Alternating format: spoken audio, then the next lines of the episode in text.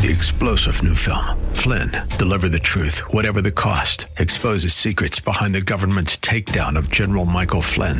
Flynn knew what the intel world had been up to. He ordered the first audit of the use of contractors. This set off alarm bells. He told the truth. He was the most dangerous person for Donald Trump to hire. They had to get rid of Flynn. Flynn, deliver the truth, whatever the cost. Available now. Watch it today. Go to salemnow.com. Salemnow.com. There's a battle going on for the souls of men. The taste of war is ever near. But I am safe within the arms of God's dear bride. She is the keeper of my soul. She is the church of Christ. I'll not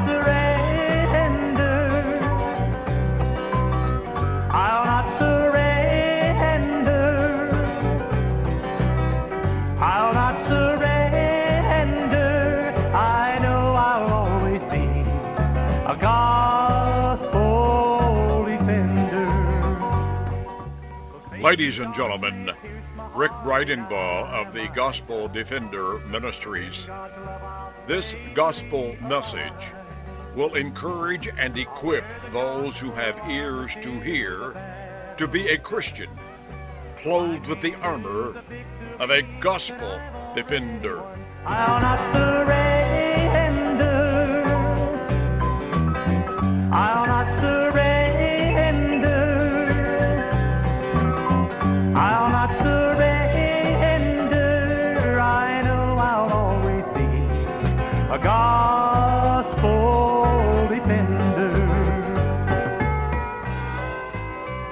Ladies and gentlemen, if you have not yet noticed in your study of the Word of God, let me remind you that it is all about Him.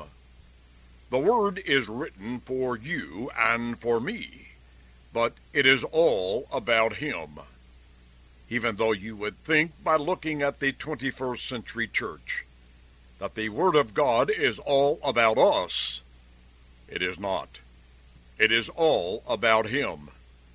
And as far as that is concerned, the church herself is all about Him.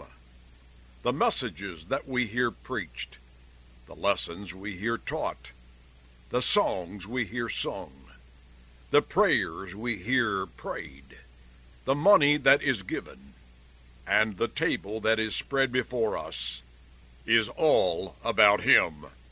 Or at least they should be. It is becoming increasingly apparent in some places that what the church does when she comes together is no longer about Him, but about us.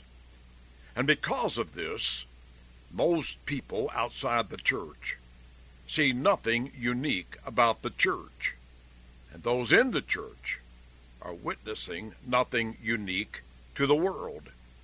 In short, we have an unspiritual mess on our hands that's going to take a whole lot of preaching, a whole lot of teaching, a whole lot of praying, and a whole lot of repentance to turn around.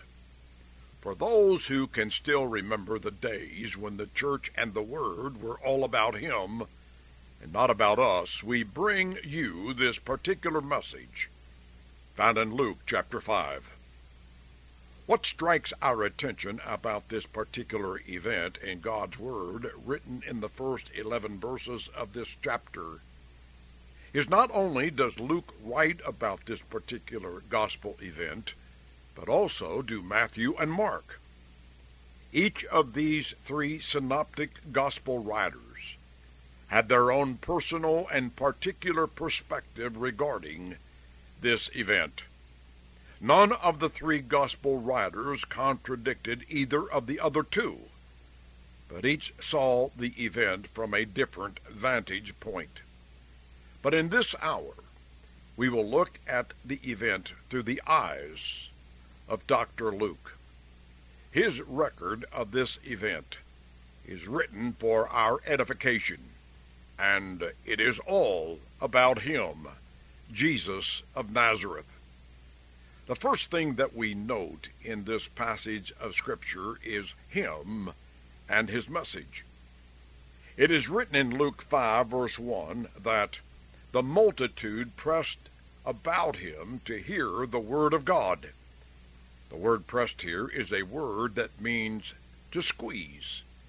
The great crowd of people were putting the squeeze on Jesus to hear the word of God from him.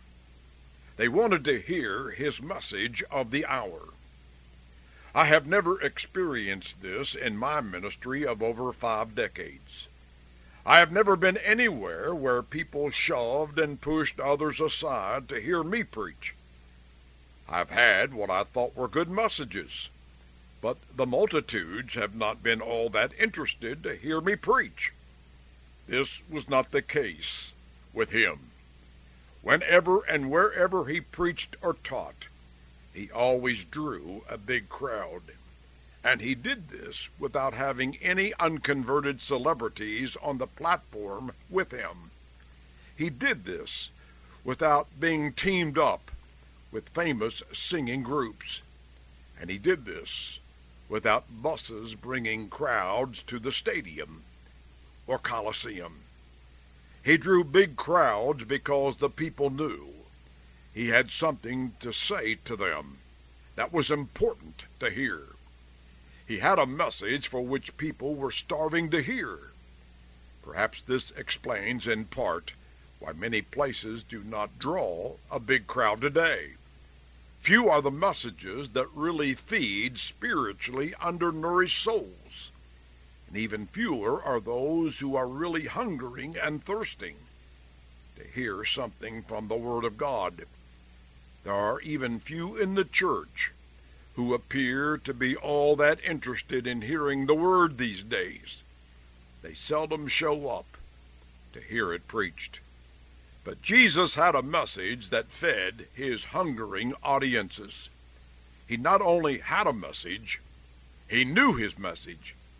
He had something spiritual to say, and he said it. This is not true in many places today. I have attended many preaching sessions in many places during the years of my being an evangelist. There is a horrible trend going on today for too many congregations. The Word is shoved aside as something not really all that important. There is more attention given to the big screen hanging from the ceiling that has replaced our hymn books than on the Savior who hung on the cross for our salvation. Not even the songs sung have much spiritual meat. They're peppy, they're cute, and they certainly are repetitive, but they don't do much for edifying the spiritual soul. Unless you are a teenager or trying to be one, they don't do much as far as inspiring or motivating anyone to live the Christian life. The message of Jesus, on the other hand, was all about things that have something to do with one's relationship to God. His message was about salvation, about how his audiences needed to repent of sin and be obedient to the Word of God about the need to come under the lordship of God Almighty. Today we don't hear much about these subjects because they are not seeker friendly. In Luke 5, verse 2, we read that Jesus saw two fishing vessels standing alone without their crew. The crew, we are told, was Peter, James, and John. They were focused on washing their fishing nets, but because Jesus was focused on the gospel net, he had Peter take his fishing vessel out a little from the land. And then the Lord sat down and taught the multitudes from the boat. No matter where Jesus was, he could always find a pulpit nearby. The pulpit on this day was Peter's wooden boat. The preacher was in a boat, and the people were on the shore, and water separated the two of them. I find this to be true in the ministry of those who are faithful preachers of the gospel. It is the water that separates the preacher from his crowd. Faithful gospel preachers will preach the same plan of salvation from sin that was preached by Jesus and his apostles. They will preach, repent, and let every one of you be baptized in the name of Jesus Christ for the remission of sins, and you shall receive the gift of the Holy Spirit. But the water in their message is what many times separates the preacher from his audience. I find myself in a very small group of preachers these days who want anything to do with this particular part of God's plan for saving people from their sins. There are also those in the church who want nothing to do with the water. They have separated themselves from the preacher but more importantly, from the Lord and His Word. I don't know what the Lord taught from the boat on that day, but whatever it was, it drew a great multitude of people. Like I say, the Word of God is all about Him. And here in this fifth chapter of Luke, we see Him and His message. Next, in verses 4 through 10, we see him and his miracle. When we think of Jesus, it is only natural to think about the miracles that he worked. Almost everywhere he went, his message was accompanied by a miracle. Of course, unlike today's phony miracle workers, the miracles he worked were for the purpose of directing the attention of his audience to the message and not to himself. No one had to stand in line. No one had to have a ticket. No one was pre-screened. He did what he did with no advance billing. Peter, James, and John had been out all night, but had caught nothing. Jesus knew this, but told Peter to launch out into the deep and let down your nets for a catch. Peter and his mouth reminded the Lord they had toiled all night at their favorite fishing hole and had caught absolutely nothing. That word toil means they had labored to catch something until they were exhausted. They had used the right bait. They had used their best nets. They had worked at it hard but there wasn't anything out there. Nevertheless, the Lord said, Launch out into the deep and let down your nets for a catch. Even though Peter thought it would all be for naught as far as catching something, he said, Nevertheless, at your word, I will let down the net. We need to hang our spiritual hat on Peter's response for just a moment. There is something in Peter's response that every lost and every saved man, woman, boy, or girl needs to learn and practice. We need to learn how to say to Jesus, At your word. There are some things in Peter's theology that we must avoid as Christians, but this is not one of them. There were times when Peter was too mouthy, too impulsive, and too overbearing. But in this case, Peter was submissive to the will of the Lord of the fish. In effect, he said, Lord, because you have said to do it, and because you have encouraged me to do it, I will do what you have commanded me to do. We cannot imagine what would happen in the church that Jesus built if she had Peter's attitude of, at your word. When Jesus says the church is to preach the gospel message of salvation to the whole world, her response ought to be, at your word. When Jesus says the church needs to be in the assembly around the Lord's Supper table on the first day of the week. Her response ought to be, at your word. When Jesus says the church is to give her tithes and offerings on the first day of the week, her response ought to be, at your word. When Jesus says the church is to love one another, to demonstrate to a lost and dying, hell-bound world that she has a message needed by the world, her response ought to be, at your word. At your word. At your word. At your word. And when a damned for hell sinner hears Jesus say, If you do not believe that I am he, you will die in your sins, that lost sinner ought to respond, At your word. When a damned for hell sinner hears Jesus say, Unless you repent, you will all likewise perish, that lost sinner ought to respond, At your word. When a damned for hell sinner hears Jesus say, Whoever confesses me before men, him I will confess also before my Father who is in heaven.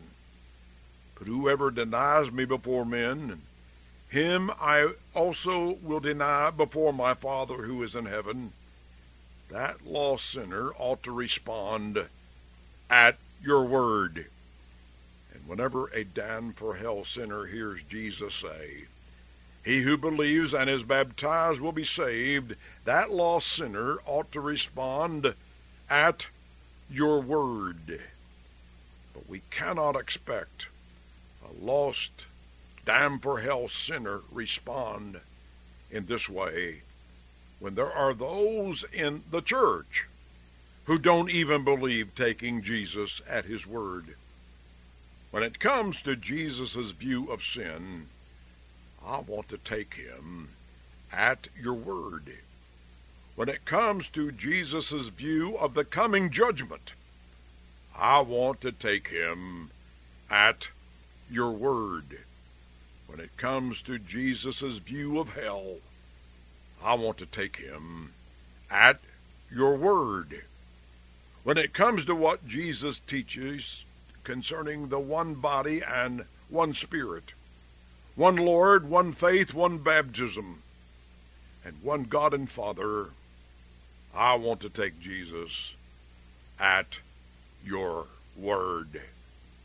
It is for certain that no matter what we may or may not do in response to his word, it is that very word that will determine whether or not we are saved or lost in eternity. Because Peter and the others took Jesus at your word, they witnessed a great miracle. Dr. Luke says when they had done this, when they took Jesus at your word, they caught a great number of fish, and their net was breaking. So much so that the boats began to sink. What a contrast there is between Luke 5, verse 5, when Peter said they had toiled all night and caught nothing, and Luke 5, verse 7, when the boats were on the brink of sinking with their great catch. That which made the difference is on their first fishing expedition, they went out by themselves. But on the second fishing ex- expedition, they went out with Christ. Without Christ, there can be no success in catching fish. Without Christ, there is no salvation. You may pray a sinner's prayer. You may go to an altar. But you will do it without Christ. Unless you are saved by Christ, according to his terms, you will never know the miraculous act of salvation. As a congregation, you may have soul winning programs, soul winning gadgets, soul winning tricks, but unless Christ and his plan of salvation is offered to those for whom you are fishing, they will remain lost in their sins until they obey his word. The miracle of Jesus had a profound effect upon Peter. Depart from me, for I am a sinful man, O Lord.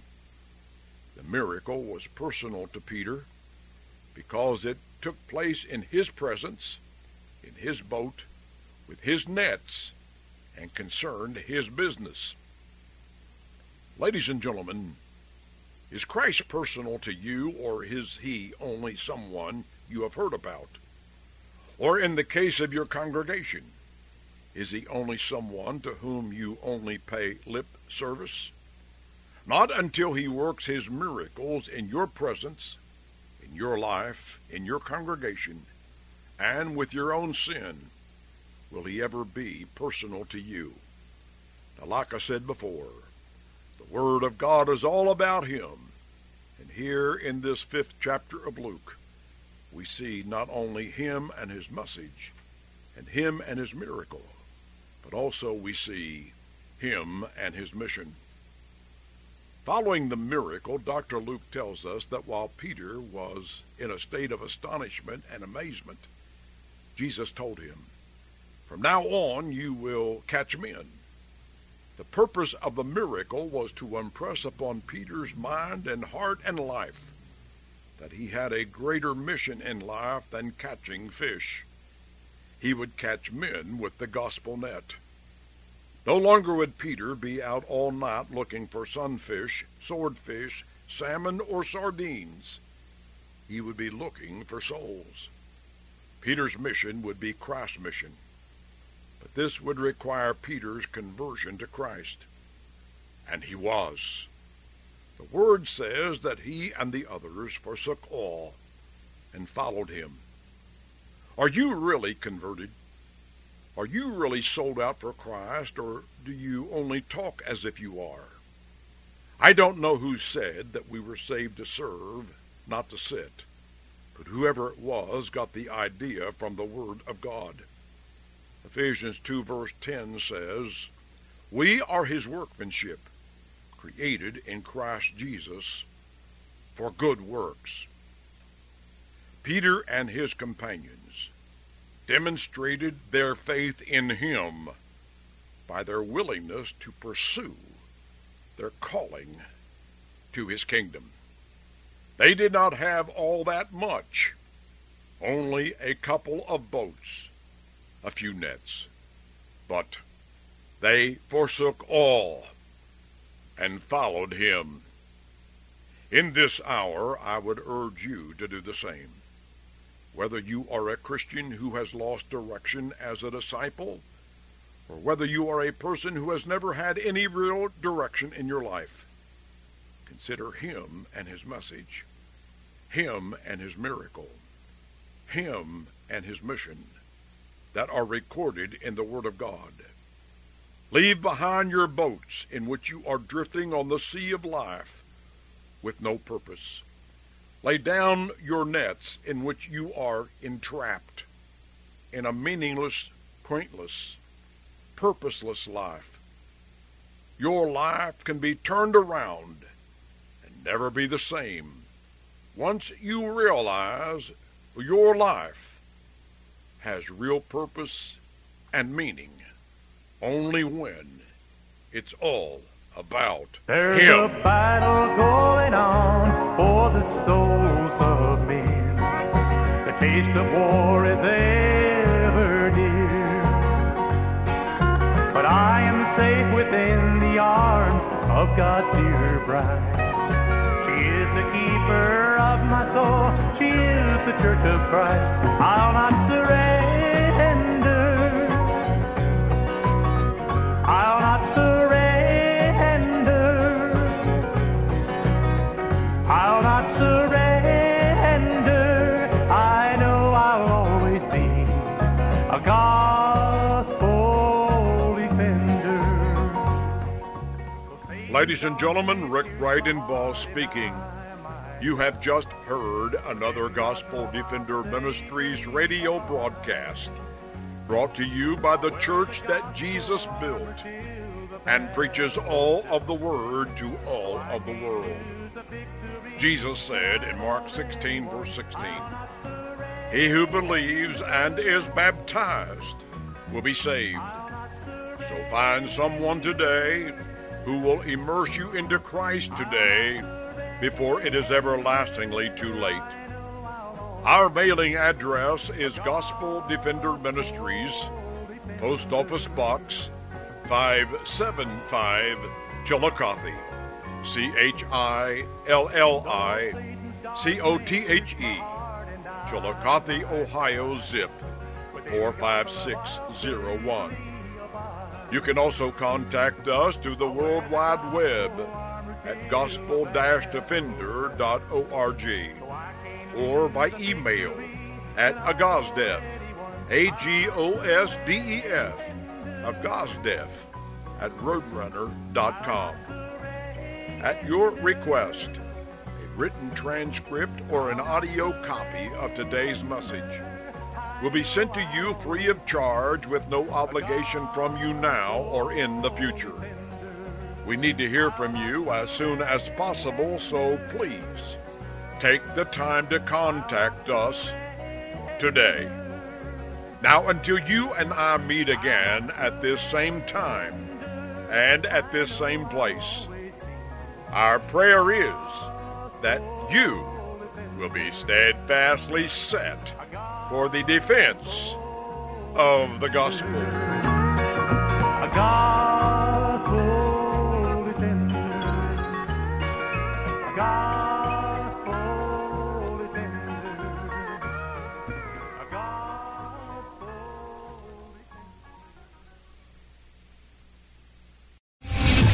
General Michael J. Flynn, head of the Pentagon Intelligence Agency, knew all the government's dirty secrets. He was one of the most respected generals in the military. Flynn knew what the intel world had been up to. He understood its funding. He ordered the first audit of the use of contractors. This set off alarm bells. The explosive new documentary, Flynn, Deliver the Truth, Whatever the Cost, uncovers the facts behind this scandal. Flynn told the truth. He was the most dangerous person for Donald Trump to hire. I find out the worst enemy that I'm going to face in my life is right here in America. They took my assessment and they wanted me to change it. And I was like, I'm not changing it. They had to get rid of Flynn. With in depth interviews, archival footage, and never before seen personal records of the man behind the headlines. I just felt like I was drowning. Flynn, Deliver the Truth, Whatever the Cost. Available now. Watch it today. Go to salemnow.com. Salemnow.com.